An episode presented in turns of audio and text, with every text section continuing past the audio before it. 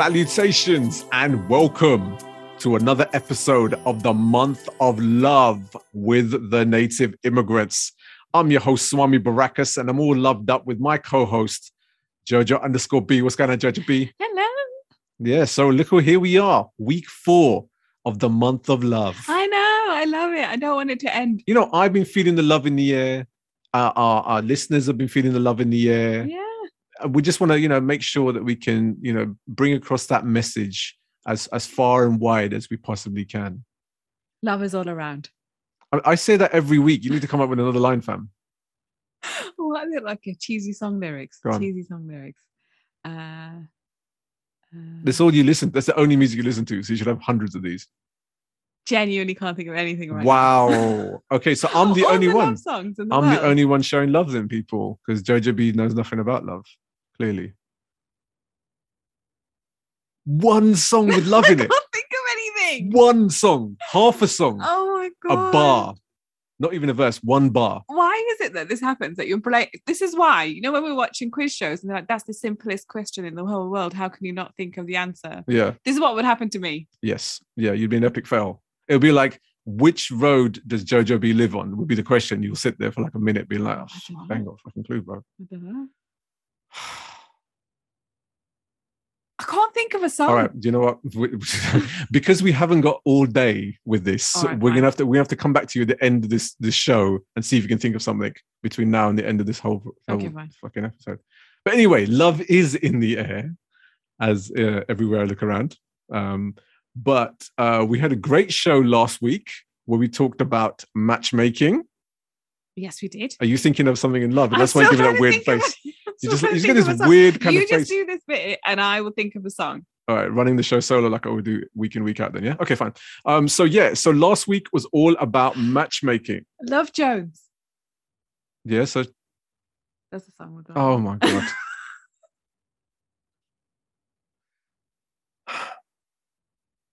so last week's show was about matchmaking, and we were joined uh, by the awesome Suk Kaur of Match by Suk Kaur. Mhm. Thank you so much to Suk for joining us. Thank had you. Very, very great discussion.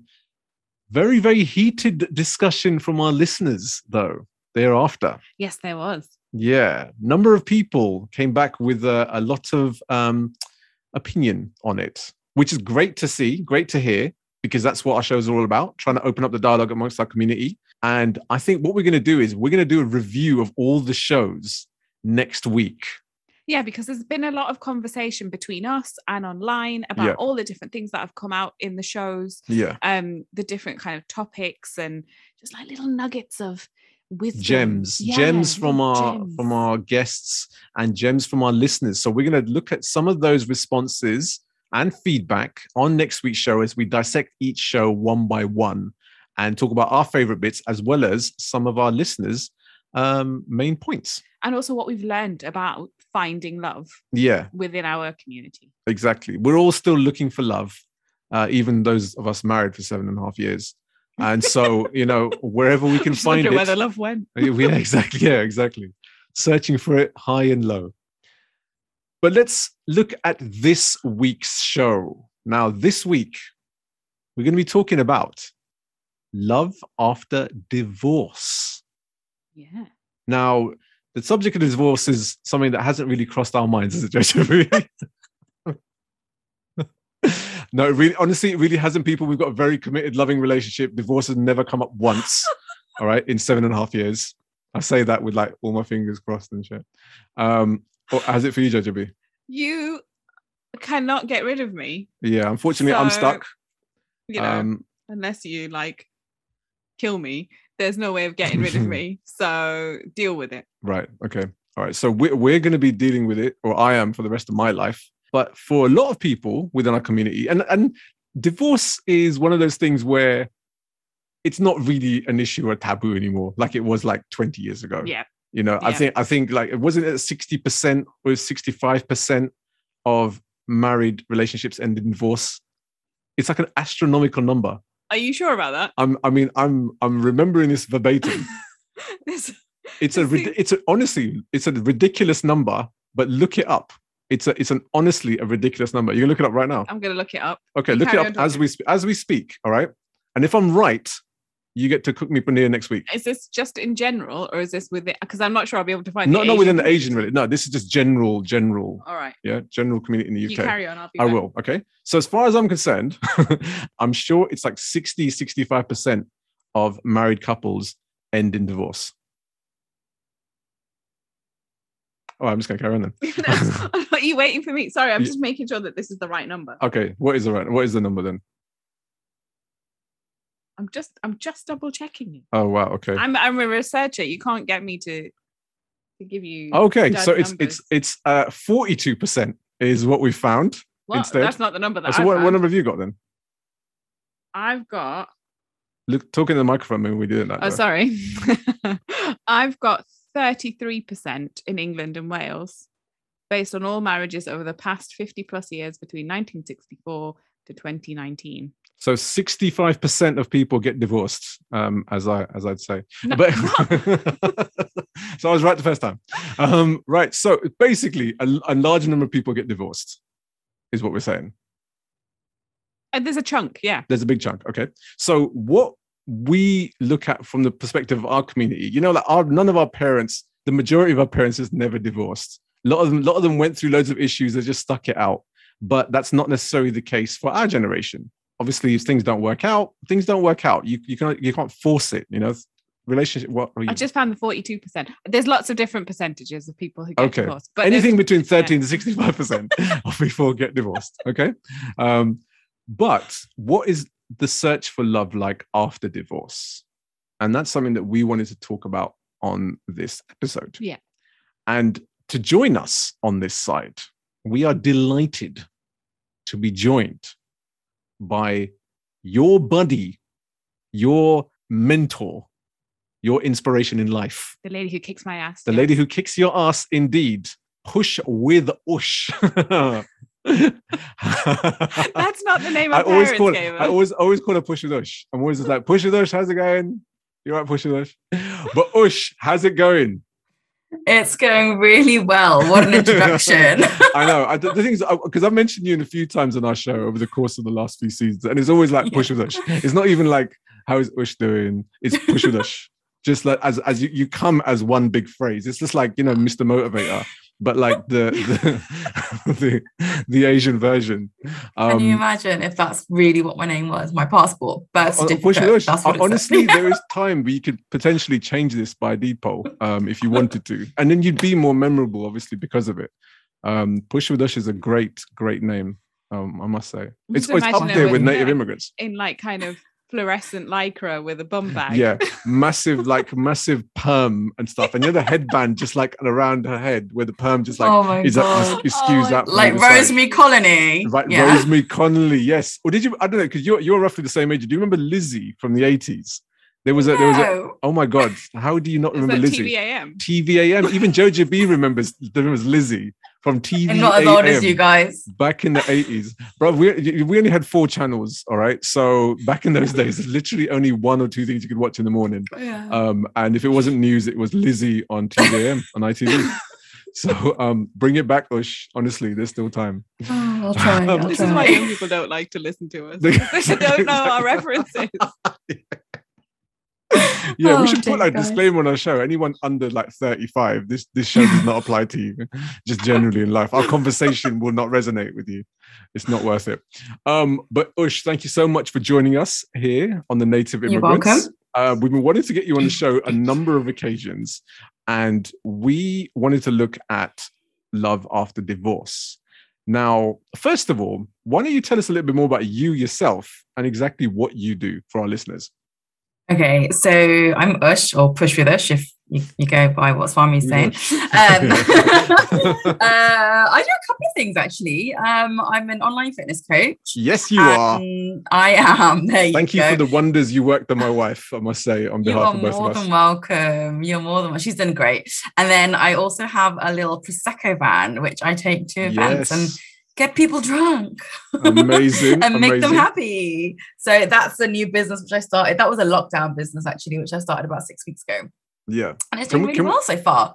Can we hire these just to pop round like our flat and just get us drunk like that instead of like Well, having it if you on, an had a- if you had Side of the street. on the side of the street so we can both just get if you had a flat party, say you got everyone involved, then a obviously, flat party for but two. the two of I'm you, talking, two of you, yeah. I'm not the- sure I can get the truck up there. Wow. I did do um, a professional footballer last weekend though. Oh, which is really? amazing. Are you allowed to say Yeah, Are you yeah, allowed of to say course. Uh, Ra- Riyad Mahrez You- and Taylor Ward engagement party, Manchester Wait a minute. City. Riyad Mahrez, Manchester Yeah. City's Riyad Mahrez. Yeah, Oh my we days. at we were up at Warford Hall last Sunday doing their engagement party. Oh my, buv. That um, look, that is a that is a massive look. I mean, Riyad Within Mahrez six is like weeks, not bad, eh? that's that's a, it's a world class footballer. We're not talking about some. You Yeah. know, like you said a, a, a- a professional footballer.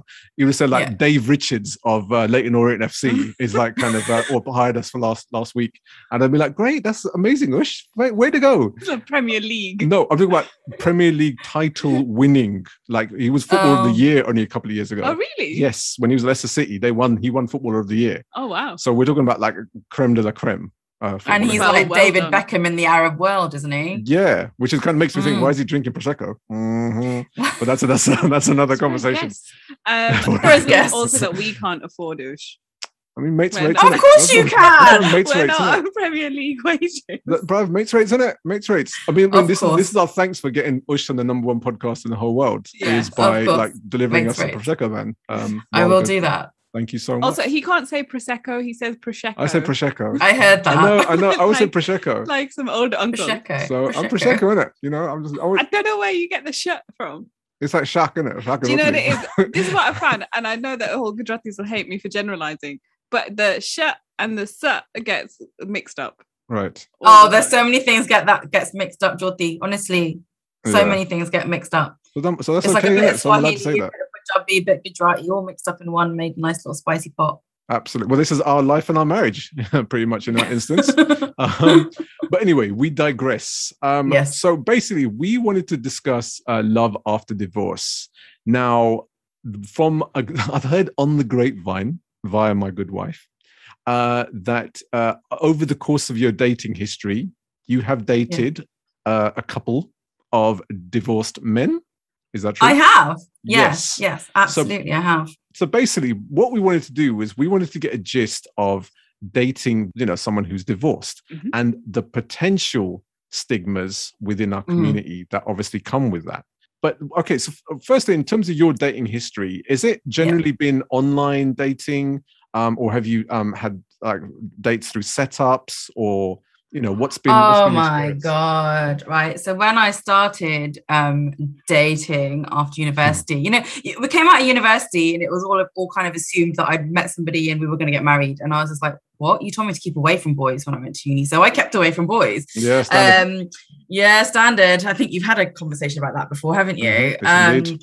Yeah and then it was like introduction after introduction and i was just like i didn't want to do this i had more to do with my life than like just kind of date and then as i got older i hadn't I dated, but I hadn't really bothered with men until about 28, 29. And I thought, you know, I'll meet somebody at 30, I'll get married, have a child, and hey presto, life is good, right? Like happily ever after.com.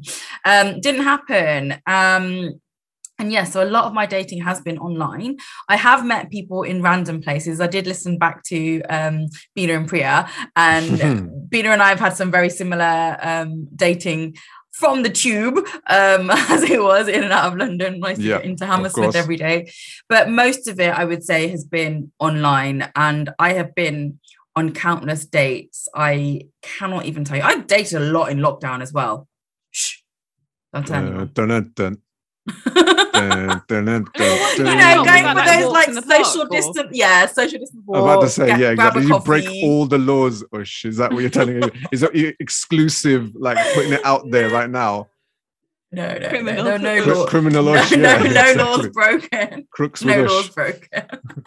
Oh, dear. Okay. All right. Yeah, so, yeah, so so, it's been all yeah, social distance uh, dating, um, as many people did, to be fair. Yeah. Um, so, okay. So, in terms of meeting divorcees, um, divorced men, now, the, at the first time you dated someone that was divorced, was there any like stigma or apprehension potentially beforehand with getting together with someone that was divorced? you know I, we hear a lot and i we've heard it from people that we know as well Yeah. that they uh, are very hesitant to Mm. get together with someone that's previously divorced because of the emotional baggage and you know the the history um within that person Yeah. itself that Yeah. they're they're yeah a little bit sort of um you know not, not against but like, Wary. yeah absolutely more than anything else did that did those thoughts ever come up in your head Absolutely. The first time I dated um, a guy that was divorced, I was about 30. So I was, I was young anyway, right? So it was like, well, do I really want to date a guy- a guy who's been through kind of a marriage and it's broken down or they've split ways, whatever the reason may be? Um, I had personal, I would say, prejudice against it. Um, but then eventually you start looking past it because actually I became friends with that guy first. Um, and then I looked past it. You know, luckily he did not have children at the time. Or Yep. still doesn't. Um, so he didn't have children. So that made it a lot easier to kind of look past the divorce, especially if that person has put it to the back of their mind and Yeah, they're ready to kind of move on. If they're not ready, which I have done as well, um, that's a different situation, Hmm. which is a lot harder. But yeah, I did have personal prejudice against divorced people, absolutely. And I'm not even going to lie about it. I don't think that's that's just the, the general human nature, to be honest, of of anyone. It's the Um, fear of the unknown, isn't it? ex- yeah, Mm. more than anything else. Yeah, like what they've been through and, and you know what they bring in with them and stuff. Will they be able to love again? You know, have they actually Yeah. gotten over that person? And if we get together, are they going to leave me for that person again if that person comes back and all that jazz? yeah. How have you found it though? Like in terms of so you've been out with guys who've never been married before, I'm assuming, Yes. and you've been out with guys who have been married before.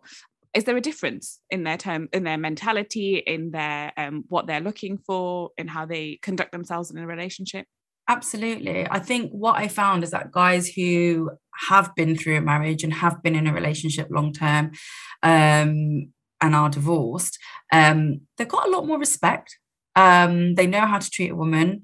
Um, you know, whatever the breakdown might have been, I've never been treated badly by a divorced guy that I've dated. And I've dated three, I'm dating one at the moment. Um, so yeah, I've never been treated badly by one. Whereas when I've dated um kind of, you know, the single guy around town, it's I've always been kind of on edge about who else is he dating, what is he doing, who's he with, because they've never been upfront and honest and told me where they're going or who they're going with. There's always I'm out with the lads, I'm out with the city boys, I'm out with this. You're just like, mm, are you being genuinely um, monogamous right now, or are you just going out and doing your thing? Whereas with a divorce guy, I think because they've been there and they've done that before, they have a lot more respect for you and they will tell you where they're they're at, or they'll, you know, they'll be like open and honest about what they're doing, which is amazing. And I haven't even asked for that. And um maybe I have in the way I present myself, but um that's what I found with the divorced guys I've always been treated a lot better by a divorced guy than I have by a guy who I say that one divorced guy really didn't treat me very well. We Oh, really? Oh, geez. yeah. Wow, what happened there? Uh, let's just say he was still dating somebody else. Oh, So dearie, dearie me. Jeez. I think he'd come out of this marriage and he just started playing the field, um, which is fair enough. If that's what you want to do, that's what you want to do, but don't get me involved. So, uh, in terms of like w- the experiences of dating someone that's divorced, have there been instances where they've like they've brought up a lot about their their married lives and what they went through in their married lives um, to an extent? Because I've, we've seen it in stuff with people that we know where you know you're always overriding emotions are always going to be very very high because you've you've come from such a big you know like breakup Mm. as such um that's that could have been emotionally uh, painful as well as financially painful um but have you have you felt that they've um that, that it's something that's been a constant within conversations and within your dating life as such Well, with one guy, there was. I think he was very bruised and um, hurt from how the divorce took place. His wife just upped and left one day oh wow and oh, wow, literally bless. sent an email saying, I want a divorce. Like that was it. So I think he always brought that into our relationship in terms of he was scared. Um, he also couldn't bring himself to open up again properly. And I waited around for this guy for three years um, to open up, to become the person I knew he could be. yeah. Um, and then it just didn't happen. Um, so yeah, the past can really affect the relationship if if that guy lets it affect the relationship? And if he hasn't um, healed from it, um, I do know that this particular guy went through therapy in the end kind of at the as as we oh, kind really? of decided just to part ways he went through therapy yeah because it was a big deal for him like you know he was meant to be married he was meant to be you know a dad and had a great job and a great house and all this kind of stuff and um she left him um how have your friends and family reacted to you dating someone who has been married before because it's always about the the extended you know circle as such that can sometimes be a little bit more awkward uh, than yourself when when dating yeah. someone that's uh, that's divorced before yeah it's that Absolutely. word in your ear isn't it sometimes yeah. that people like to have Oh God, don't they just? I think a lot of it is concern more than anything else and protection over you as a person. Yeah. Um, I know that my uh, parents, um, you know, each time I've dated a divorce guy, you know, I've let them know, and their concern immediately is is he going to go back to the ex? You know, yeah, that's always the thing. Like, you know, there was obviously love there. And is he going to go back to that? Um, so I think that's always been their concern. Is he going to look after you? You know, and especially if the guys had kids, it's like, is he going to be able to financially look after you? And, that, and that's something that maybe I don't worry about because, you know, we're independent women. I can do it myself, but I get it from their point of view as well. Like, you know, is this person going to be able to financially look after me in the future? Say, if I get pregnant and have a child with them. Mm. Um, so I think my parents' concern is more like, you know, long term, is this the right person for you? Friends um friends actually haven't been that kind of judgy on me dating a divorced guy or anything like that. So i'm lucky in that sense because i think you, you especially in our generation my age group or our age group sorry guys just bulked us into one. Um, why not? Why not? Why not? You know it's it's difficult to go out there anyway and date whether you're dating a person who's not divorced or a person who's been divorced. Um you've just got to be open to it. And I think friends now are a lot less judgy than say if I was 30 and I was dating a divorced guy. But now that I'm, you know, 39 plus one dating a divorced guy, it's it's considered normal. It's hmm. considered, mm. well, you know, the pool is smaller now. So I don't have much of a choice. And that sounds like I'm dating someone I don't have a choice to date. Obviously, I do. Um, but you don't have like hundreds of single guys throwing themselves at your feet like they used to once do you know, when in my 20s. yeah. Just saying. No, of course, of course. But you know, like I said, it, I think when we we are talking about our age group as such, again, you know, people that yeah. are in their sort of late thirties and early forties, and yeah. you know, they, they, of that, there's going to be a massive number of of guys and girls that have previously been been married, yeah. you know, um, and would have gone through that gamut before. Sometimes in marriages that they didn't necessarily were fully committed in from the offset sometimes you know arranged marriages and things like that potentially um, or with just you know relationships that just didn't work out and so yeah. you, when you get to that age group you, you you know i think you almost have to allow yourself to be a bit more open yeah because then there's a whole pool of people that you just don't want to have anything to do yeah. with you just kind of automatically discount just dismiss them. yeah and your soulmate could be you know sitting amongst them. Yeah amongst that itself. Um, but do you do you still feel that there's like a, a stigma still within our community with like um, people that are divorced and and getting together with them after after they've um um or trying to find love thereafter? I think there's a little bit of stigma absolutely. You know it's like oh Jonene, like she she's been divorced or he's been divorced, and you know, like you know, obviously couldn't be in a marriage. So why are they going to bother? You know, why would you try and date that person? He obviously can't be in. There's a little bit of that, but I keep away from most of that negative energy. You don't need that in my yeah. life, right? I think you've got to choose your own path and if you believe that person is a genuine person and you feel like you can actually build something based on your both your foundations you know don't get me wrong the relationship i'm within that right now it's awesome. But we've had issues where i felt insecure because of the ex-wife and he's got children. So i felt really insecure. And this man has had to come and actually you know comfort that and make me aware that you know everything's okay and that he's there for me. Um and that that was his past. And yes obviously infiltrates into his future but it doesn't it won't pave the way for his future and that he and I will pave that way together with that side by side. So it'll be like two train tracks together, if that makes sense. Um, so like, you know, Percy and Thomas. Uh, sorry. That's my nephew. what an analogy! What? So wait, you, we talk, I was talking about Lizzie. I'm talking about Lizzie from the from the 80s, and then you come out with Percy and Thomas. What? How? And like, don't don't be acting like oh I'm too I'm too young for like Lizzie, but then talk about Thomas the Tank Engine. Unbelievable. Hey, hey, hey, Thomas is still cool, right? My nephew. I, I know Thomas is cool. I don't get me wrong, Thomas is cool just as Lizzie is. you know what I mean? Who's Lizzie, love? Who's Lizzie? Oh, jeez. you mentioned the kids there. yes. Um, in your new relationship. Um, how is that? And and kind of and getting your head around the fact that you have a partner that has children and that means the ex will always be there obviously um, because mm. they have the joint responsibility for those children but also the prospect of what that means in the future you know because it's, it's one of those things where you know you when you date do date someone that has got kids you almost almost having to take on a kind of role as such you know yeah. in not not so much playing like a, a, sort of like a new mom in their life or anything like that but there there will come a point potentially in the future where those kind of conversations will obviously arise. Um have you have you discussed those things? Have you talked about those things with your with your fella yeah, absolutely. You know, it's too soon in our relationship. We've only been together six months now, um, known each other since January.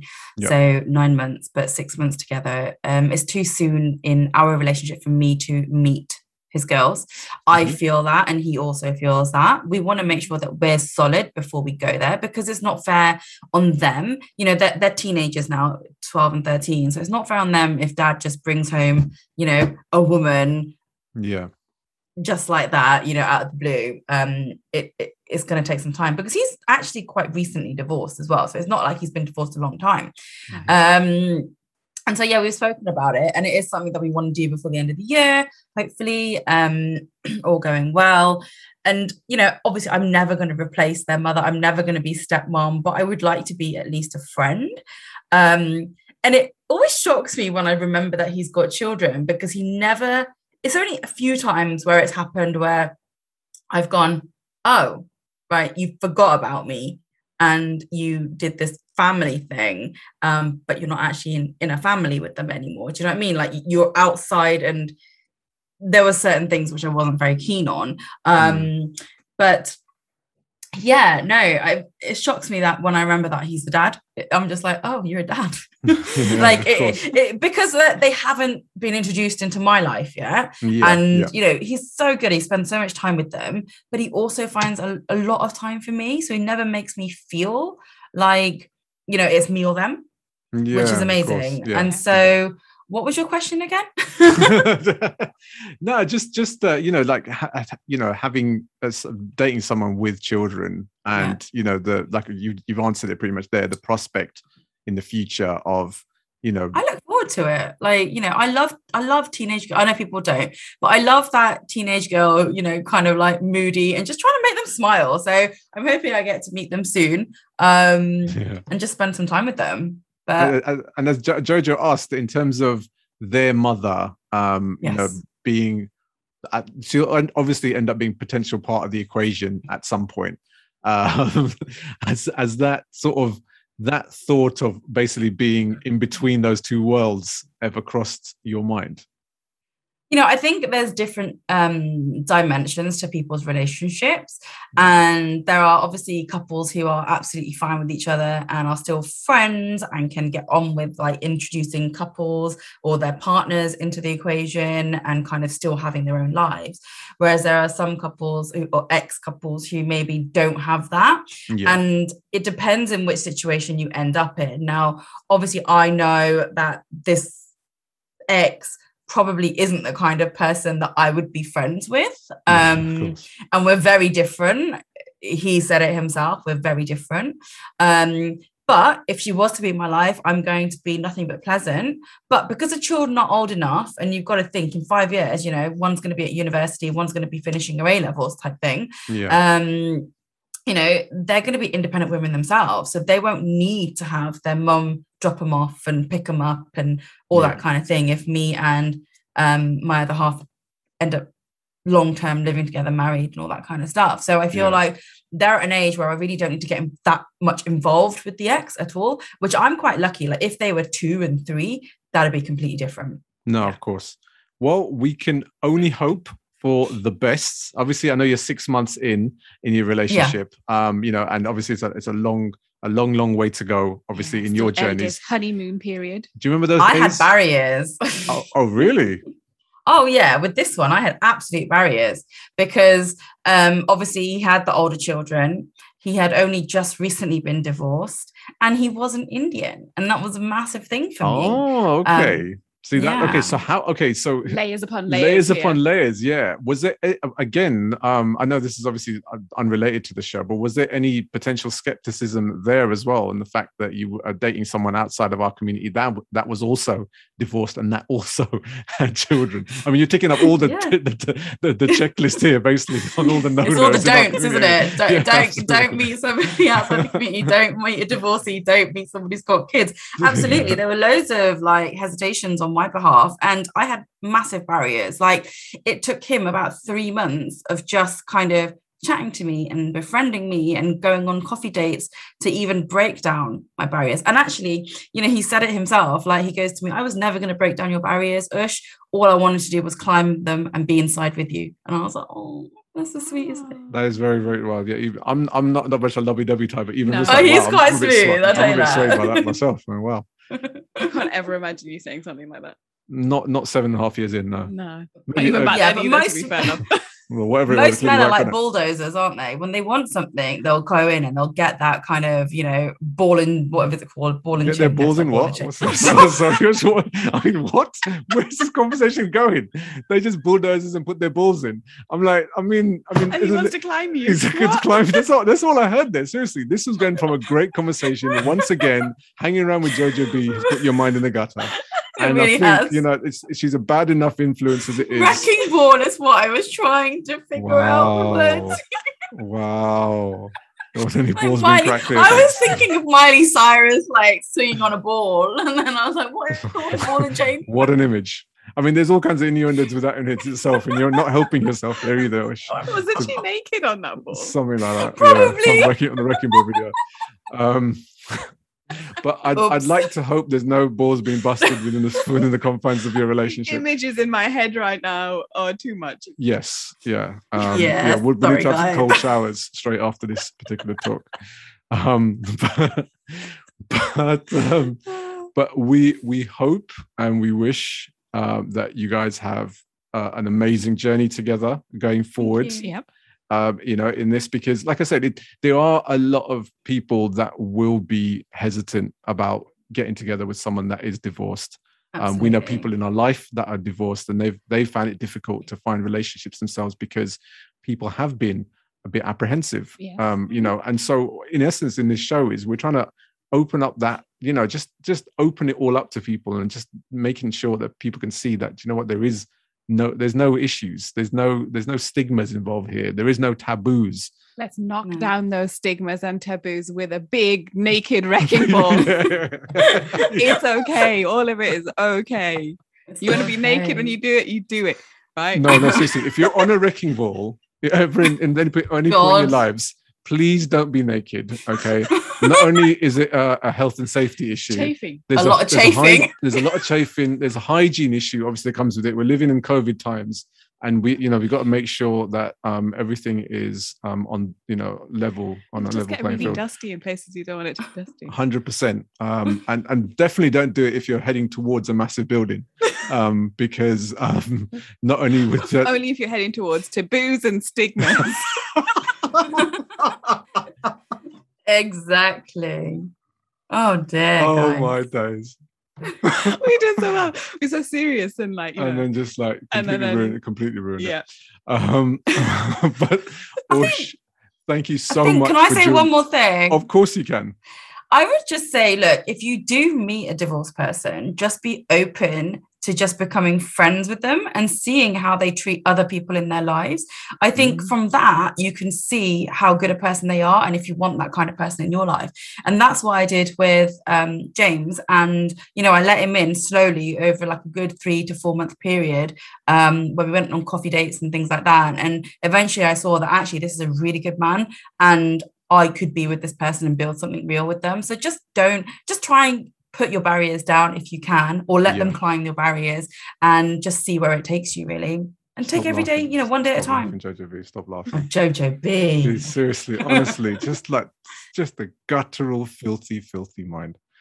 Um, I love it. no, absolutely wise words there from Ush, and that's exactly the the same um, sentiments that we want to echo here as well. At the same time, you know, Yeah. Open minds, and you can meet someone Yeah. absolutely special from it. Shut up, Jojo B. Sake, you still thinking about the wrecking ball? unbelievable, the Wrecking ball and the climbing. Oh, unbelievable, Wow. unbelievable. Mother of one, Jojo B. Um, much appreciated to you, Ush. Where can people find you on your socials? Um, it's really simple. What's my name, Swami? At Push with Ush across There you all go. your platforms. Exactly. And definitely There get you in touch with her uh, if you want to, you know, get fit, change your lifestyle. Or get drunk. Okay. I mean, okay. or have a beautiful vintage bubbly truck at your wedding Uh, or exactly. engagement party. Drunk in a classy way. Or fit and strong. Pilates and Exactly. prosecco. That's uh, Oh that- my god. brilliant. There you be go. Wow. Okay. Can I you can I get a patent on that quick? yeah, yeah, you and get see if ten percent. Yeah. Big up. That's a lot. Um, but thank you so much, Ush, for joining us here on the You're Native welcome. Immigrants. Much love Thank you to for having me. When we're back on the other side, we're going to be flipping the coin and speaking to a previously divorced man that searched for love after divorce. We'll see you on the other side, people.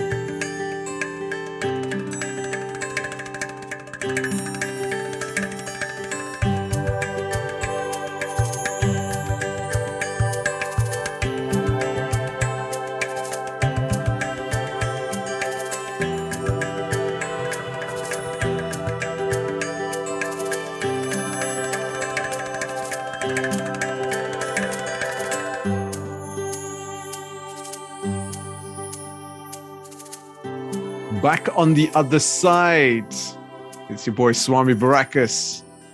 And me, Jojo B.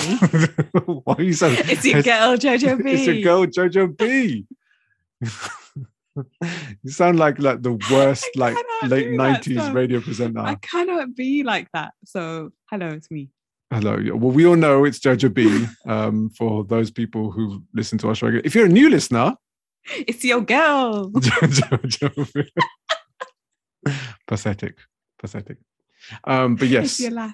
Right, um, yeah. For new listeners, we are Swami and Jojo We are a married couple, and we do talk about. we might have to, there might be new listeners who are like, I don't know who we are. Why would they start listening halfway through a show? because they might want they probably that's actually a very fair point but sometimes you know like you know if something i actually have no answer to this like i'd like to think that people listen to us from the start of the show um but there might and be the common sense of the marriage. but there also might be friends of our next guest Oh, yes, that's true. They might have just skipped. yeah you know like sometimes like you know people just like you know wait to watch a film and then the end credits you see their, their cousin up and then they just walk out the screen you know that kind of thing Yeah. so this is a similar scenario isn't it Okay. Well, welcome, friend. yeah, welcome. Thank you for joining us here on the Native Immigrants. And so we are continuing our conversation about love after divorce. Now, I think there's something that's been missing from the last few weeks on our show, Jojo B. What's that? That is another man's voice. Oh, yes, it's been very female friendly, It's, it's female friendly. female heavy. female friendly. What the fuck? Oh, it's been very female heavy. So I don't want to put the word heavy and female together in the same sentence, right? Because obviously we're going to have loads of backlash and shit come from that. So all I will say is there's been a plethora, which is my new favorite word, An abundance. an abundance of ladies that have joined us in the last few weeks. Yes. You know, which is awesome. You know, great to hear some amazing conversations from so many awesome women. but what, what are you I was going to say something like really like yay, and I was about to say up the women, and then that's not what we should say. Do you know what this show, right? This show, since we started this show, it was always supposed to be about the emotional aspects of love. And Jojo B is taking it down to like X-rated level filth on every that show. wasn't meant. To, it's meant to be like you It know, was like meant to be. It was meant to be like a football chant type thing, and then I was like, but up the women doesn't sound good. Up the women is not so good. It's it's it's if anything, the complete other end of the spectrum to what we're trying to get at with this show. Okay. It's you could say girl power, you know, you could say female power. Oh yeah, girl power, woo, God's woman sake. power. the moment's gone. Um, but I will say up the boys instead, okay? Um, because I don't have I don't there's no connotations. better. There's no No, connotations think involved. Any better. Um, There's no connotations involved. For people that haven't got their minds in the gutter, they don't know exactly what I'm talking about. All right. Shout to all the mandem here. All right. Because I've been craving to get another guy to join us on the show to talk about his experiences in love. And finally, finally, thanks to God's own will, we've managed to make it happen for this show. Yes. Is that what you're going to say?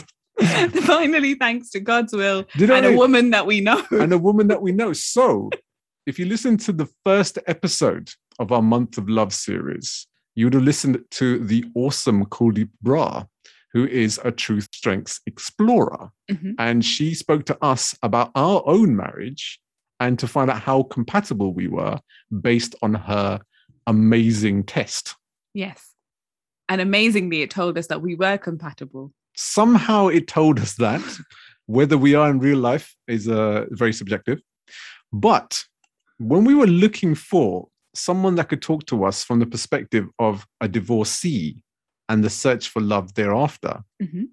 she actually said well actually pray tell my husband is a divorcee and we found love Yes. well, you, give, you keep giving these weird looks I'm at- listening to you intently. oh that's oh, is that your intense look Yeah. amazing.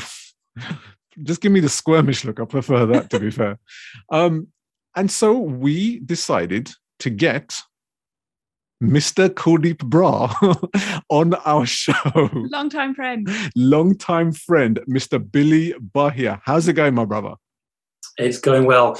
I don't know what to do after that uh, very sort of uh, long introduction. I've got It's, it's live very long introduction. I think um, you know we, we, we our He's so excited about having another man on the show. Honestly, do you know what? Because like it's I've, as much as I've loved having the ladies join us every week for the last two three weeks now, um, I've I've craved the the perspective from uh, you know another guy. You know, it's it's Yeah. one, it, one with me trying to hold fort is one thing, but to hear the thoughts and experiences from the male perspective is something that I've been crying out for, and I'm so glad to finally have someone join me on this side of the fence um, not to pour scorn on the ladies because that's not what we're here to do but we need to get the you know those you know those sentiments across to our listeners as well from what it's like for the guys yes.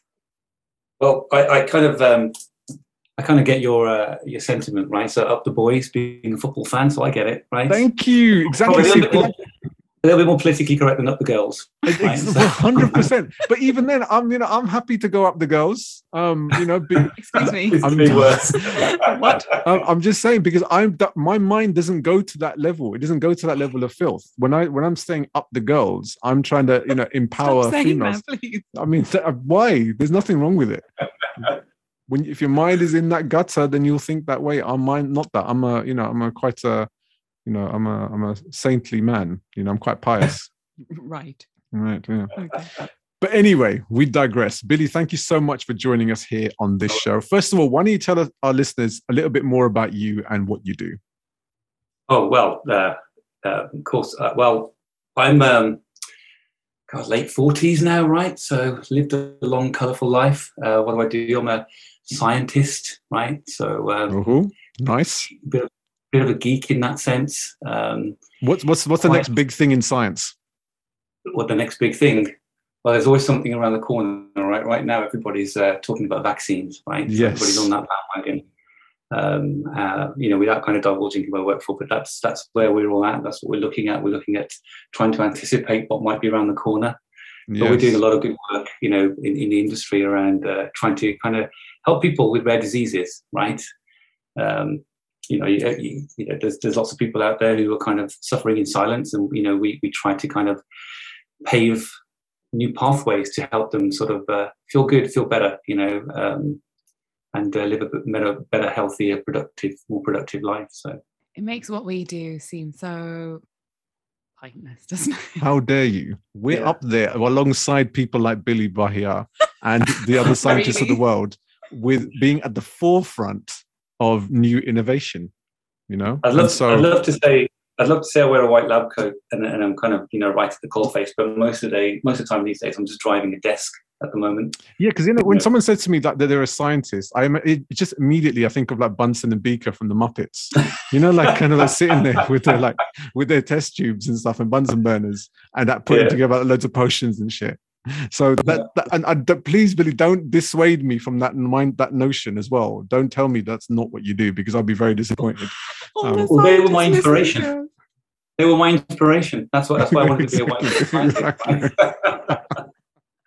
Apologies to any scientists out there. So, can you tell us a bit more about like you and your journey? And we've mentioned that you were a divorcee uh, prior to this current marriage that you have mm-hmm. with the lovely Kuldeep. Um, but can you tell us more about your first marriage and um, perhaps why it didn't work out? Yeah, sure, of course. And uh, it seems like a long, long time ago, but uh, how old was I? I think I was about uh, about 26 years old. Mm-hmm. Sort of, you know, in quotes, fresh out of uni, you know, working man, living by myself. And um, I, I, kind of was just chatting to my parents and uh, said, you know, you need to settle down and you need to, uh, you know, meet someone. And don't get me wrong, you know, but I had no trouble meeting people. I dated people I was at university and outside of university as well. I wasn't dating anyone at the time. Around that time when I started to have the conversation with my parents, and I thought, you know what, sure, you know, I'm I'm happy to kind of, you know, think along those lines. And you know, said some people we'd like you to meet, some uh, families, some girls. You know, would you be up for that? And I said, of course.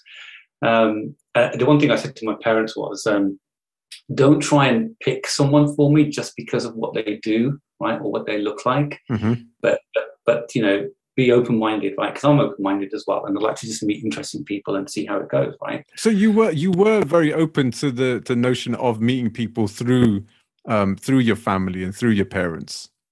Yeah, yeah, totally. I mean, you know, I kind of grew up in the Midlands, right? And so I'm from uh, I'm from uh, the West Midlands, and uh, you know, quite a big, extended, you know, South Asian kind of culture there as well, and uh, you know, growing up, you'd see all of your cousins and, and, and white, white members of your family having arranged marriages and mm-hmm. everything seemed to work, you know, and, and, and the sort of family dynamics seemed to work.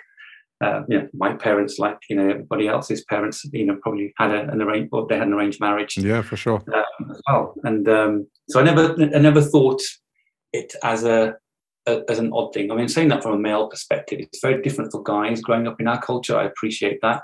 Mm-hmm. Like there's probably not the same kind of pressures on, on men as there are on, on, on girls. Yeah, absolutely. I, uh, I, I, never felt pressured by my parents to think one way or the other. They said, you know, when you're ready or you know, if you're open to it, absolutely. You know, and I was at the time.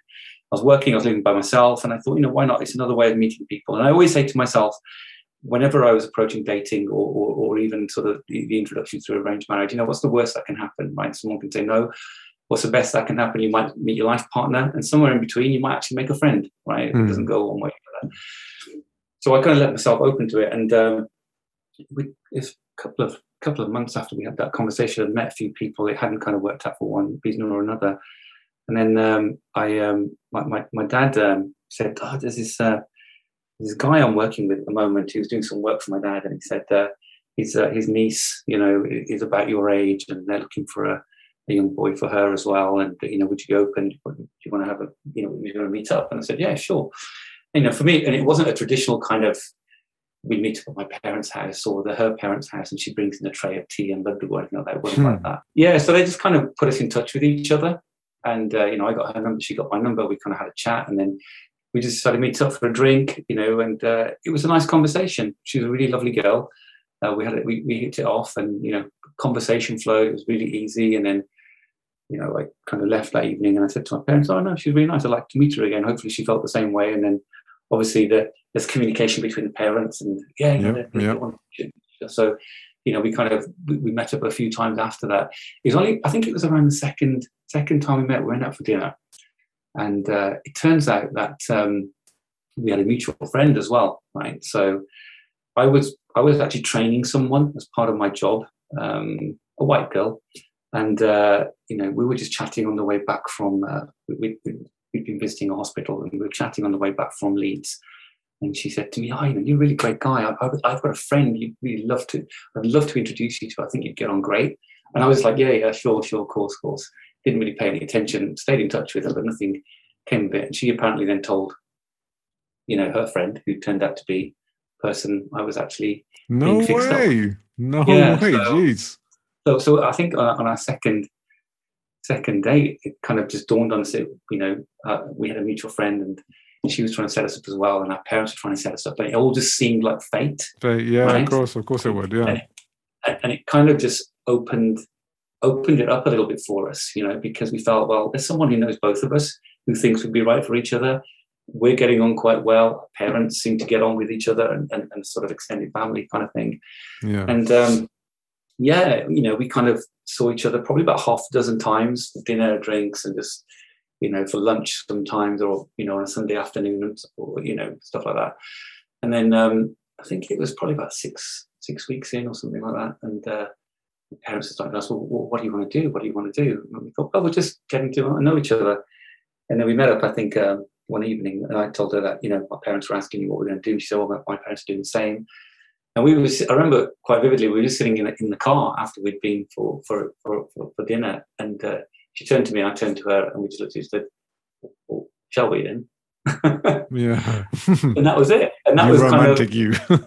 That's Yeah, quite you know, quick, isn't it? that is Just quite- after, yeah. like six weeks. That's yeah, that's fairly yeah. rapid. yeah. It was, and, and I remember we, we kind of met. It was kind of um, July, August kind of time through that kind of a, that summer period. So you know the weather was great. It was what year was it? It was 1998, and uh, it all felt really really good. And um, the funny thing was, as soon as we said yes, the parents then took over. the Yeah, of course. And they did As with they ours. do. They did with ours as well. Don't As worry, mate. do. And so then, how how um quickly after that did you get married? yeah, well, there's a two, that was a two-step process, and as much as we were left to our own devices to determine whether we actually felt like we wanted to see each other or whether we got on or whether we wanted to get married, at the point we said yes, it then kind of almost left our control. If you, if you Mm, see what I yeah. mean. Yeah, of course. And uh, because the parents had a hand in it and the butcher had a hand in it, they wanted to kind of then take over. And so that was, I think it was August or something, where we said yes, and then they decided that they wanted to get us married off as soon as possible. Um, and so by November, they'd fixed up a date for a registry wedding. Wow. Okay. Swift. That was quite swift. Um, so, you know, met in July, kind of decided in August, and then we had a registry wedding planned in, in November. So a bit of a whirlwind in that sense. And I think the reason why they wanted to do that was because we weren't seeing each other, right? And they didn't want anything Yeah, to it's- yeah, it's different, of course. And to be fair, that was kind of it. That did kind of echo a lot of weddings around that period, Mm. around the nineties, anyway. That's You know- basically Mm. what happened with us as well. Well, as soon as our parents got involved. Yeah, but it wasn't Yeah. like you weren't literally married like within a month or two after that. Whereas No. back in the nineties, I know a lot of people that kind of had the introductions, and then within yeah three four months things would Yeah. be set up, and you know you'd be married. Yeah, and I, I wasn't anticipating it to happen that quickly, right? So um, it was it was a bit of a bit of a whirlwind. I kind of got caught up in the moment as well, and then um, it was May the year after in 1999. I remember the bank holiday weekend, the last bank holiday weekend in May, where we actually then got married with the religious or Sikh wedding, as it were. It was it was relatively quick. I think we were a bit young and naive, and, Mm, uh, yeah, I didn't kind of anticipate the extra burden that comes with an arranged marriage. And I think that was looking back on it, that was the biggest thing for me, not realizing how many other people are then involved in your in your destiny or your happiness, if you see what I mean. yeah. I was very much an independent person. I left home at 18 to go to university. I went from Birmingham, right, to from very, you know, um, heavy Asian kind of culture to Guildford in Surrey, and I went to university in Surrey. Very, you know, white middle class stockbroker belt, you know, yeah, very sure. different, very alien to where I'd been, and, and I actually went on a journey of self-discovery of, of, myself at that point as well. Being very, you know, going from a very insular environment to being in a very open and dynamic and different, and for me, very colourful environment. You know, mm. things that were very different, and I actually kind of loved my independence. I loved exploring who I was as a, as a person, and um, I kind of felt I was quite rounded by the time I made the decision to to get married. But then things kind of changed after I made that decision. Yeah. So so at what point did things start to you come to a point where this is not working out and it had led to obviously the inevitable divorce? Yeah, so I mean, we, we were married for two, and a half to three years, and uh, you, you, just always got those telltale signs, you know, and you kind of brush them off. And uh, the one difference was I grew up in a very sort of um, rich part of the country in terms of Asian culture and heritage, and she didn't, right? And uh, she's from the southeast of the country in that corner down in Kent. Right. And also were obviously people of Indian background and Asian culture. It wasn't as deep. You know, you didn't you didn't have 101 uncles and aunties around every corner, right? So it was it was very different, and um, think it was it, it didn't really gel. I, I, don't think she adapted very well to that. I didn't adapt very well to her mm. background and surroundings. And I think there was a bit of a clash there, but nothing that was insurmountable. I think, yeah. you know, in, in, looking back on it now, if I was there with the maturity I have right now, it wouldn't have been insurmountable. But when you're when you're that age, it's it's it's a real struggle to kind of say to yourself, you know, I can work through this, or I want to work through this, right? Not that yeah. I wanted to give up, but it was it was actually quite tough and quite challenging. And I think I was probably a little emotionally immature to deal with it. I think, as I would hope to say that you know she would think the same that she was as well. And uh, I think it was a little bits of interference from parents. You know, maybe my parents in terms of how she felt they were in our lives, and you know, from my perspective, her parents and the overbearing influence they had with us. You know. Yeah.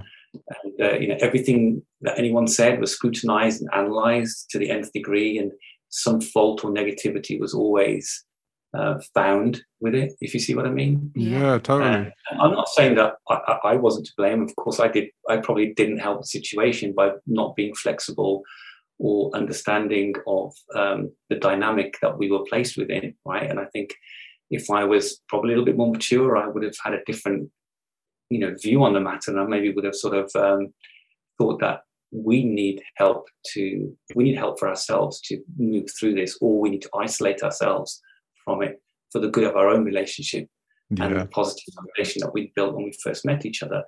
But I didn't think that way at the time. I was young, I was immature, I was a bit naive, right? So it, I didn't I didn't contribute to a positive outcome as well. So I don't want to say it was someone else's fault. You know, it takes two to tango. It takes two to get together. It takes two to get divorced, right? But but I think um, I hadn't anticipated all of that extra burden and baggage about the scrutiny you get under you it's like you're living under a microscope and that didn't really sit well with me yeah. Of course. Yeah. Well, you know, you, you, mentioned there about family and and the potential interferences uh, over the course of the marriage that might have been something that was part of the process to end ending in divorce there. But what was the reaction from your family and your friends and the wider community um, to the divorce? Because you know this obviously happened well, obviously early 2000s, where, you know, at that point, there still wasn't a, as many divorces as we potentially see now amongst our community. So it was still quite a big thing. Did you receive any kind of backlash or anything because of it? You see, th- this is um, this is where I kind of lucked out in a say. I'll use that word carefully, right? Because it's never a lucky thing to to, to separate and divorce. And with all due respect to everybody who's been through it, it's it's not it's not easy, right? But um, I was living in Reading with my ex-wife, and that's where I'd kind of moved to after university and when I got a job. And when we split, um, I kind of when we separated before we got divorced, I stayed in Reading, mm-hmm. and uh, we actually we actually I actually walked out on her on Christmas Day right? So what? Wow! And uh, Merry Christmas, hey, geez. Yeah. well, you know, it's it, it's one of those periods of you know it can either be fantastic as a family, you know, those kind yeah. of celebrations, or there can be the pits, right? Yeah. yeah. And I think we probably recollect examples where it's been one or the other for us, right? And and that particular. Sure. Christmas was uh, was was pretty much the pits, and uh, I, I I basically had enough of what I was hearing, and I just um, we were at, actually at her parents' house, and uh, I just kind of had enough and just walked out and left her there. And uh, that was it. I just went home. Uh, went home, dropped her car off at home because I was in her car, jumped in my car, and oh, uh, decided well, I'm not sitting here. I'm not sitting and here on my own. car as well. Unbelievable. Well, I, you know, I had no way of getting home, and I didn't want to be in the house, so I just took a car. You know, I thought you've got plenty of cars here at your place. If you want a car, you can use them. So I, I need to get home, Wow. and I just ended up driving up to my parents because I didn't want to be on my own, sitting in my house on Christmas Day, and my parents are up on their own. And I thought I'd just drive up to mum and dad's. And at that point, when I walked out, I didn't think that we were going to get divorced. I thought that we were probably on a bit of a rocky footing, and we had been for about six months to eight, months before that, if I'm honest. And we'd kind of pulled ourselves back from the brink. But that was kind of almost a straw that broke the camel's back. I just went up and I said to my mum and dad, told them what happened on the phone on the way up, and they said, "I'll just come up." And so I just went up and chilled out. I was pretty, you know, angry and uh, annoyed what would happen, and I just kind of shut myself in my bedroom at my parents' house and just kind of sat there, read a book, you know, tried to kind of take my mind off it and calm down and stuff, and and let it be. I thought I'd just let it be because everybody needs to just calm down. And then um, went home after a couple of days. My parents didn't try and interfere, right? So that, that's the thing. To, to get your question that you, you raised, what was a backlash? What, what I found was my, I went up, my parents listened to me and said, well, you know, would you like us to call? Do you want me to call? And I said, no, no, because part of the issue was my parents, right? And I said, I don't want you to call. Um, I don't want you to do anything. I think they need to apologize for what they said. And so let's see. And if not, you know, fine, don't call, don't call. I will, I will sort it, sort it out in a few days. So um, I kind of uh, stayed there for a couple of days and then I went back home and uh, yeah, then she, then she, I can't remember if she called or I called or whatever. And then uh, we decided that we just needed some time apart and uh, we weren't going to see eye to eye. And then we just never recovered from that afterwards.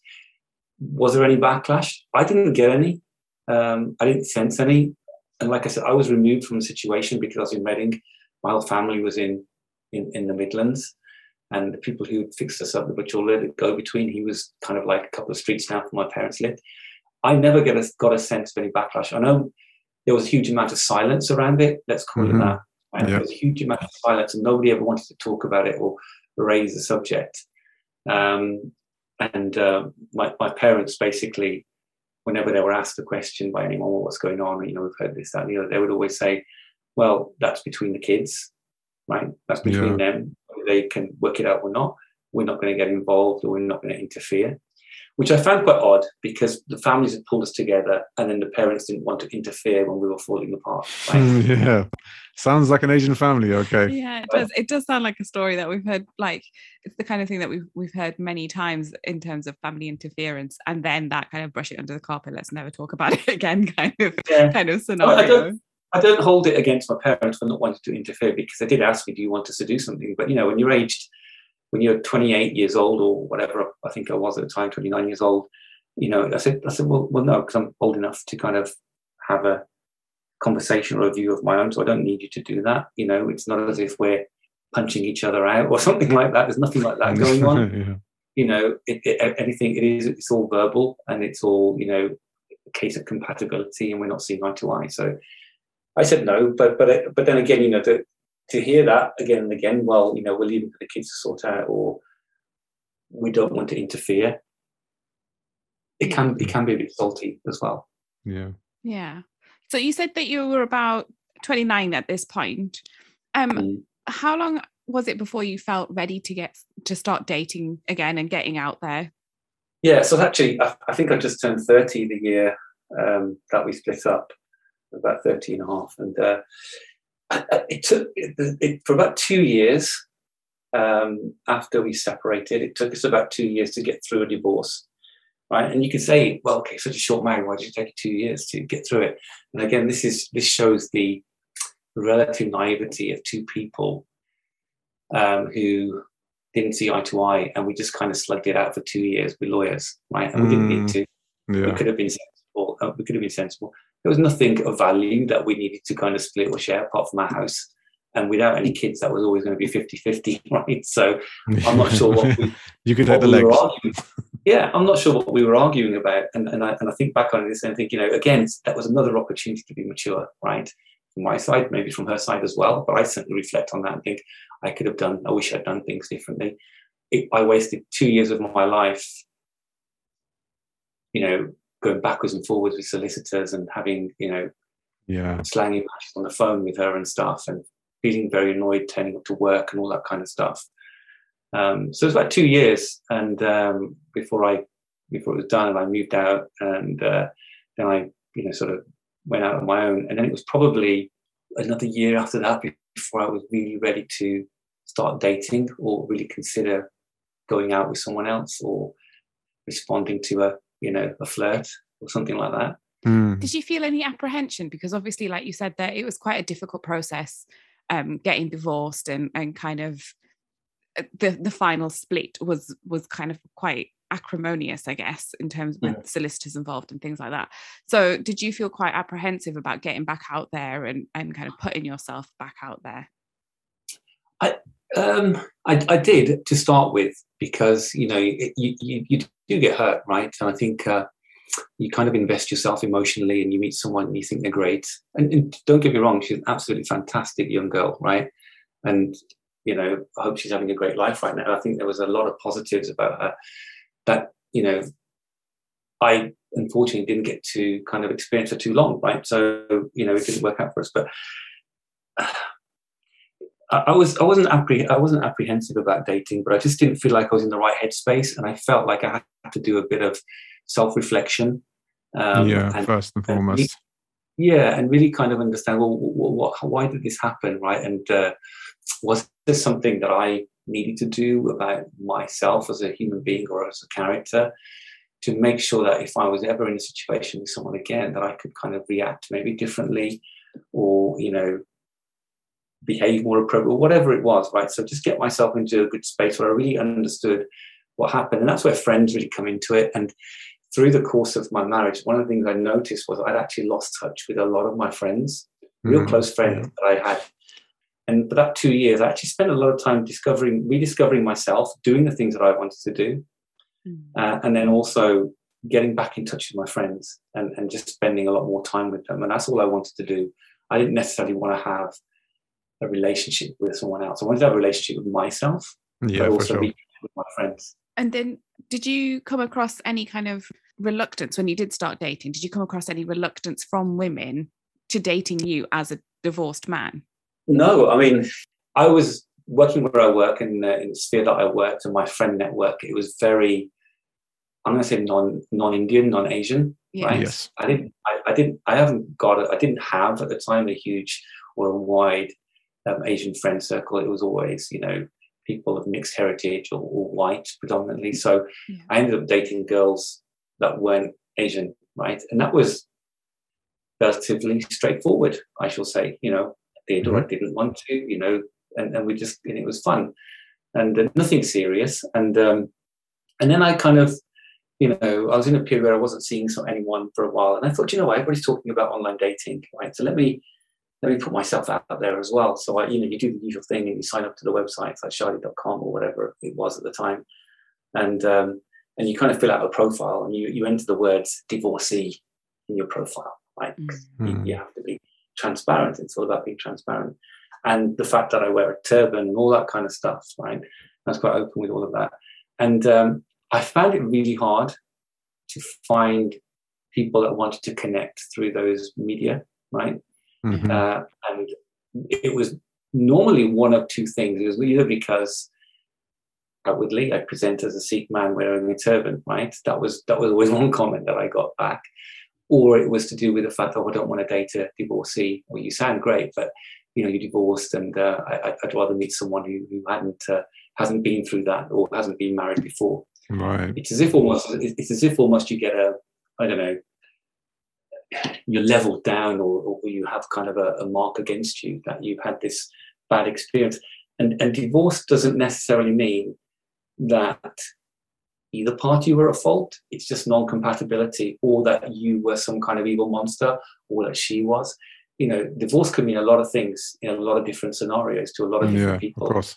And, and, until you get to understand the individual or ask them what the circumstances might have been, then you know it's really it's really harsh to judge someone who's been divorced and to kind of limit their ability to kind of explore and interact with people as well. So I, I always found it a challenge to meet people of a similar cultural background.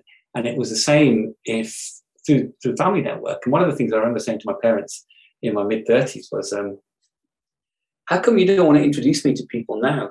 Right? I'm divorced, right? And uh, I'm living on my own. I'm doing quite well. And, you know, surely I'm a, you know, catch for someone. right?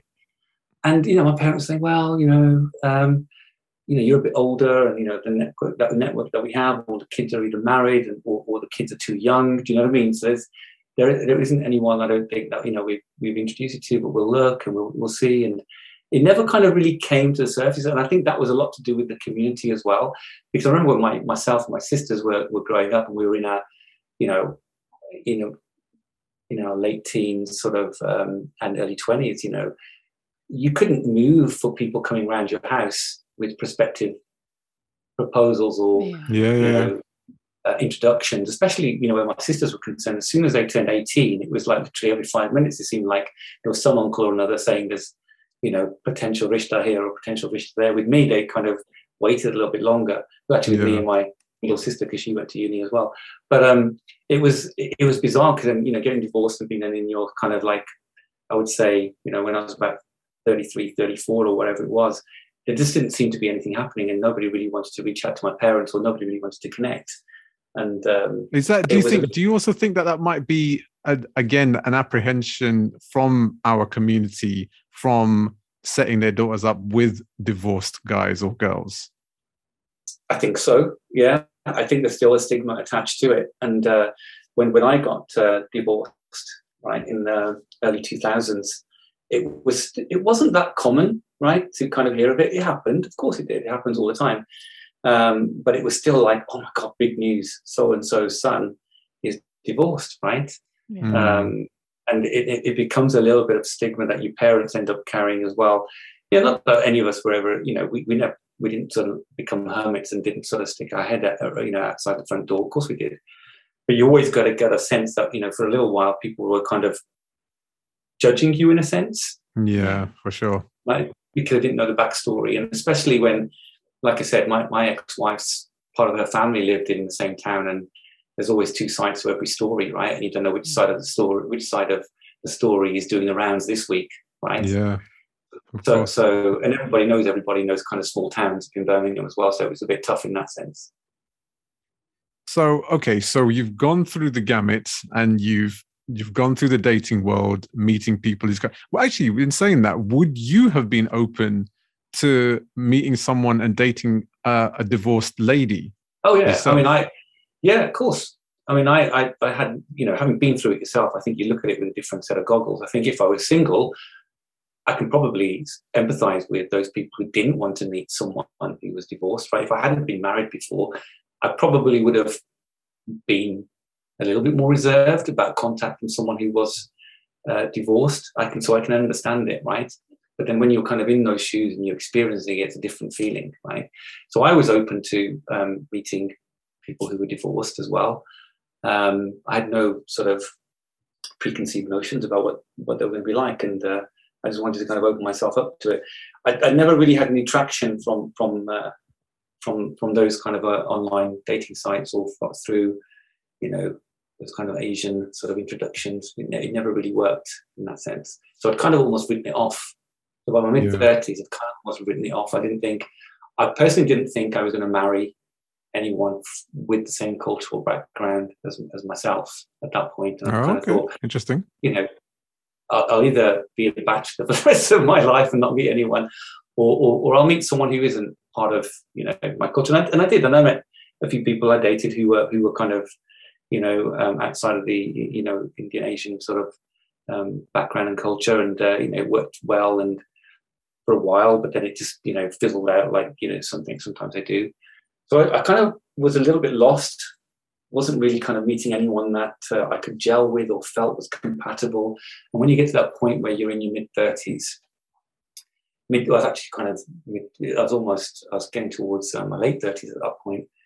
Thinking, you know, I, I, I really want to meet someone. I want to have a family. You know, I have that unfulfilled part of my journey to go. Right, I want to have a mm. family. I'd love to have kids. I want to be settled but I didn't know how to get there. I wasn't, it wasn't working for me. And I kind of just thought I needed to take a break. And so I did random things. I learned how to ride a motorbike, you know, I learned how to just went on loads of skiing holidays and all that kind of stuff. And I was just trying to find something to like, keep me energized. And um, and it's funny enough, it was um, a friend of mine, a great friend, dear friend of mine from uni. She um, from and she said to me, "Look, I'm going to introduce you to uh, a friend of mine that I work with. Think she's fantastic. She's really great." I thought, okay, I'll, I'll go along with it, and uh, met her, and uh, she was of uh, sort of Indian background. We went out for a fantastic time. And, you know, wasn't going to work between us. We kind of both realised that we were probably very different people. Lovely, lovely person though, and we kept in touch to, as friends, and we're still friends to this day. Uh, and in fact, our, we had kids in the same year. She had a kid with her husband in the same year that we had our first child as well. And um, she she uh, she kind of after about three or four months, she said she she texted me and she said, "Hey, look, I, am going to go to this speed dating night. Do you, do you want to come? Because I need a kind of wingman. I don't want to go on my own."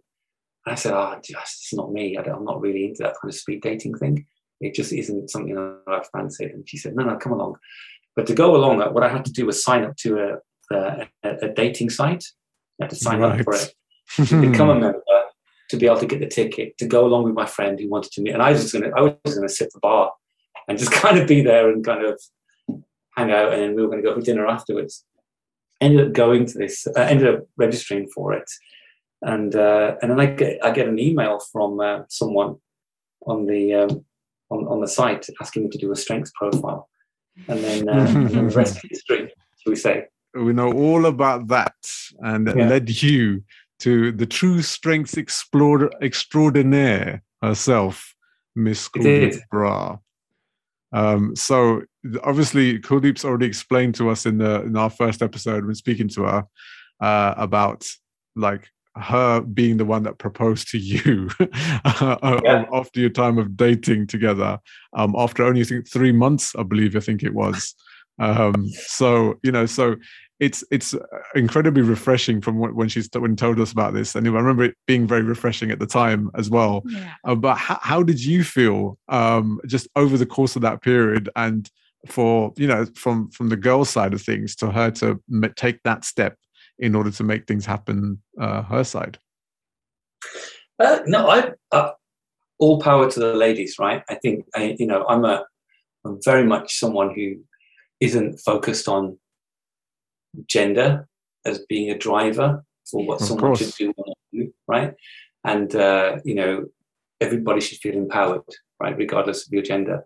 So I, I, I, I had, um, I was generally surprised and, and, and really pleased and really happy when she proposed to me. You know, it's my general reaction, and it was, I was going to propose to her, you know, but I'd kind of built out a roadmap to doing it. so, yeah, yeah. You know, being, I think being, most guys do, to be fair well, being a scientist and working in program management, you know, it's kind of like, you know, I'd already built, almost built this timeline and, and, and with various inflection points about what was going to happen, what were going to do. Eventually to the point where I would then. Oh my days. Geek for life, isn't it? well, yeah, I think we spoke, I think we spoke on the phone um, um, sort of late November, early December, I think it was. And then we kind of met in December, early December. And then she proposed to me, and it was a leap year the year after in February, on February 29th. And I was going to propose, I had it in my mind, I was going to propose to her probably around May time. I thought, okay, you know, so it wasn't, that's good. It wasn't too far off. Yeah. No, and, you know, I kind of felt what she felt, and there was an instant connection, there was a spark, and we had, you know, we had a really good chemistry, and, and, and, and she was the kind of person that I've been looking for. And, you know, like I said, I was in a bit of a lull in my life. I didn't know what I was doing, where I was going, and it almost kind of picked me back up again and, and reminded me that I was, you know, yeah, I am in a good place, and you know, I am ready to kind of you know, be with someone who kind of um, makes me feel that way. And she did.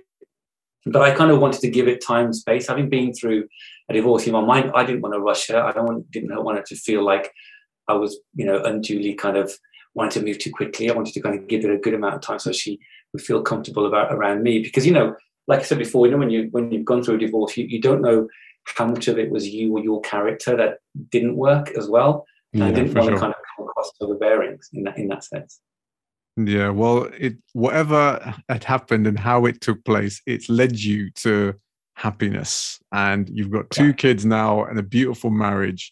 And I guess the the what we're trying to get across more than anything with this show is that you will go through the emotional not you know there's like a, a roller coaster isn't it, it? is emotions massive, and yeah. and and things that you just have to kind of deal with as well. There's like practical stuff that comes with dealing with the divorce and then there is the emotional stuff that comes with it as well. And having to overcome both of those things and then move on and be ready to put yourself back out there and be vulnerable again. I think it takes yeah. a very brave person to do that when you've had that hurt in the past and not to carry that through with you. And to do what you did which is like kind of take the time out to learn about yourself and and kind of contemplate what your role was in in the breakdown of your first marriage and then and try not to repeat that going forward i think is a lot of um is a lot of self-reflection that i think quite often people don't do whether they've been divorced or not. I think especially people who haven't been through through divorce and they're kind of just out there dating yeah. i yeah. think that, that there's there sometimes can be a real lack of self-reflection reflection and self-awareness yeah. um that it seems yeah. that you you tried to kind of you tried to put that work in so that you were ready for your next person I think that's what I think that's the main thing. It's the it's the it's that journey of like not just like from the, the um you know getting into relationships and dating stuff, but it's that that mm. journey as a person to overcome so much and to see that there is light at the end of the tunnel yeah. and be um not just optimistic but you know but you've got to put the you just like you said you've got to put the work in yourself in order to make that happen yeah. and it's not an overnight thing you know it could be years before you potentially meet that person um but you've got to always kind of have that that self desire to make it happen and you know people will say things come to you in the most unexpected times. And, you know, I like to say destiny sometimes plays a part in that to an extent, but a lot of it is you've got to put that, you know, put the grind in yourself in order to make it happen. And exactly like so if you know, Kuldeep approached you and said, Can you do this test? I, am guessing a lot of men would have just been like, I don't think so. Exactly. Who are you? I'm not going to do this. But you I did that. I can remember it quite vividly, right? So I, I kind of signed up, like I said, to help my friend on this on this speed dating thing, and I wasn't expecting to do anything on the site. I wasn't going to put my profile in there and make it active, but uh, I guess because I was a new joiner, it kind of floated to the surface, and she reached out. And I mm. remember getting an email, thinking, "Okay, what is this?" And I did the test, and then uh, I wrote back, and then uh, you know, a few emails were exchanged, and uh, I think uh, I, I didn't quite appreciate that it was her model or whatever. I I, I don't know why, and uh, yeah, I just kind of felt it's almost like even over the over the over the airwaves, I kind of felt there was a connection as well. Do you know what I mean? Without actually yeah. ever, ever spoken to her or or or kind of interacting in any other way apart from you know online, it, it just felt like there was something else there that I had to explore. And like like I said, I kind of you know emailed her back and I said, "Oh, it'd be great to talk sometime," you know, about it. And then you know we did we did, and uh, yeah, you know, it, the rest is history. The and I think uh, history. I don't think she was expecting it. I don't think I was expecting it, and we, we kind of just. I think we were both in a in a place in our lives where we just let ourselves be open again at yes. that point. Yeah. yeah, and I think that is really important. It's it's that right place, right time, yeah, right timing. it's timing, all about the timing. Timing is absolutely everything. Um, and if if anything, with the true strengths tests that Kuldeep does, and the ones she's going to be doing going forward, if there's any evidence of how well this works, yeah. it's her own story in itself, in the fact that it led her to the man of her dreams yes. uh, in this instance. Um, I remember she tried to get you to do it when we first got together because I was living with Kuldeep. Yes, you were. And you were like, no. Yeah, I'm all, I'm all right, thanks. I mean, it took it took what? So from that point, it took what, nine years for me yeah. to eventually do it to see how compatible we are. So, like I said, like I just mentioned, timing is everything. right place, right time, right moment. Things will happen. You just got to sit there and bide your time. you got to sit there, bide your time, absolutely. But I think, I think you know, what, what I would say to anyone who's in who's experienced it, I think, like I said, you know, there, there, there are kind of various periods like self-reflection, understanding why what happened and why it may have happened. Don't don't be too hard on yourself right? I think that's the thing. You, you can get into that spiral where you, you, you kind of feel like a failure, or other people might make you feel that way. You know, especially in certain instances within our own culture. You know, like you mm. said, that whole stigma of being divorced, it can bear quite heavy on your shoulders. Yeah. And that can be quite tough to manage. And I, I was helped because I had a good friend network that I reverted back to and found again. And I found other outlets for myself to be able to deal with what I went through. And don't get me wrong, what I went, what I dealt with was not, you know, nothing in comparison with the, with the kind of things some people have to deal with, Of course, either in yeah, that for sure. or from a health perspective as well. It's a very, in the sense, trivial problem, right? It's a very individual problem, but you know, it, it's about just kind of making space for yourself, learning, opening yourself up, understanding who you are and what you want, and then others will see that, right, as well. And Yeah. uh, it, it's that timing. It's about being in the right space, being in the right headspace, and then, as you know, Kuldeep would say, you know, you've got to capitalize on your strengths, right, as well. Yes, indeed. Yes, indeed. Well, you capitalized on those strengths uh, as as as only one could do, and you've got an amazing marriage and two amazing kids, and it's great to see. And I think for our listeners as well, it's something really important to see that yes, there is light at the end of the tunnel, and there is love after divorce Yeah. uh, you know i know there's there's a lot of divorcees out there that um, have come over you know some real hard hard divorces you know not just emotionally um, heavy but also financially heavy um, and you know that sometimes can feel that there's no real sense of positivity or optimism at the end of it but that's not necessarily the case time is of the essence and is. you know you have to you know find the right time uh, and not just you know time wise but also within yourself to find you know the right time to allow yourself to be open enough to to meet people Exactly. you know so much appreciated to you billy for joining us here discussing your experiences thank you so much where can people find you on your socials Well, I've got uh, an Instagram account which I don't use that much, but I think you've tagged me on that already. Yes indeed um, Facebook, Twitter. Um, um, what you really should be doing is you, we should be pushing your wife's socials because the true Well, strengths I was about to say that my, mine aren't that interesting, and, and, and I, I- I'm not really a social media kind of person. Like I said, I'm a bit of a, a geek in that sense. I, I kind of like to see what else is happening, what other people are doing, as opposed to kind of pushing myself You're out there. But yeah, yeah. You're one of them. You're a lurker. Stal- I'm a stalker, I think is the word. You well, I think my wife is the one you want to follow. She's the more she's the more interesting. yes, indeed. uh, person, uh, you know, in this dynamic, in this relationship. So, uh, yeah, follow, follow Kuldeep, and uh, you know, she she tweets a lot of good stuff and a lot of healthy kind of information that you know I think everybody should read. Really, 100%. And we encourage you all to take the True Strengths test yourselves and find out what you're like as a person. And you could potentially meet the person of your dreams thereafter. Yeah. Just like you did, Jojo. Well, if you know your strengths, then you know and you know what kind of person you are, then you know you have some idea of what you're looking for. And Yes. it works because it worked for her and it worked for us. In retrospect, it was right In retrospect, yes. Yeah. it Still was right debatable. for us. Yeah. Debatable. Much appreciated to you, Billy. Thank you so much for joining us here on the Native Immigrants. A pleasure. And Great. next week will be our final episode of the month of I'm love not ready series. to give this up. I'm not. I think we're just going to be the Native Immigrants Love Show from now on. I'm not ready to give this up. I mean, there, there are other things to talk about. No, there's love. not. There's nothing worth talking about other than love. That's all we need to put into the world. It's really profound, isn't it? That was a bit too profound. Um, but th- mm. there's obviously there are a plethora. Look, there's no, there's like a lack of food on the shelves. There's a lack of gas coming through the pipes. There's a lack of everything at the moment, but there is an abundance of love coming from us Right. to Well, warm your hearts and to fill your bellies. and to warm your cockles. Yes, Well, those the cockles are important. they are indeed. But we will be back next week for the final of episode of this month of love series. But we will continue the love thereafter going forward. Okay. It's all gonna be about love all the time. Fuck's sake. For me, Swami Baracus. And me, Jojo B. We'll see you all next week, people. Peace. See ya.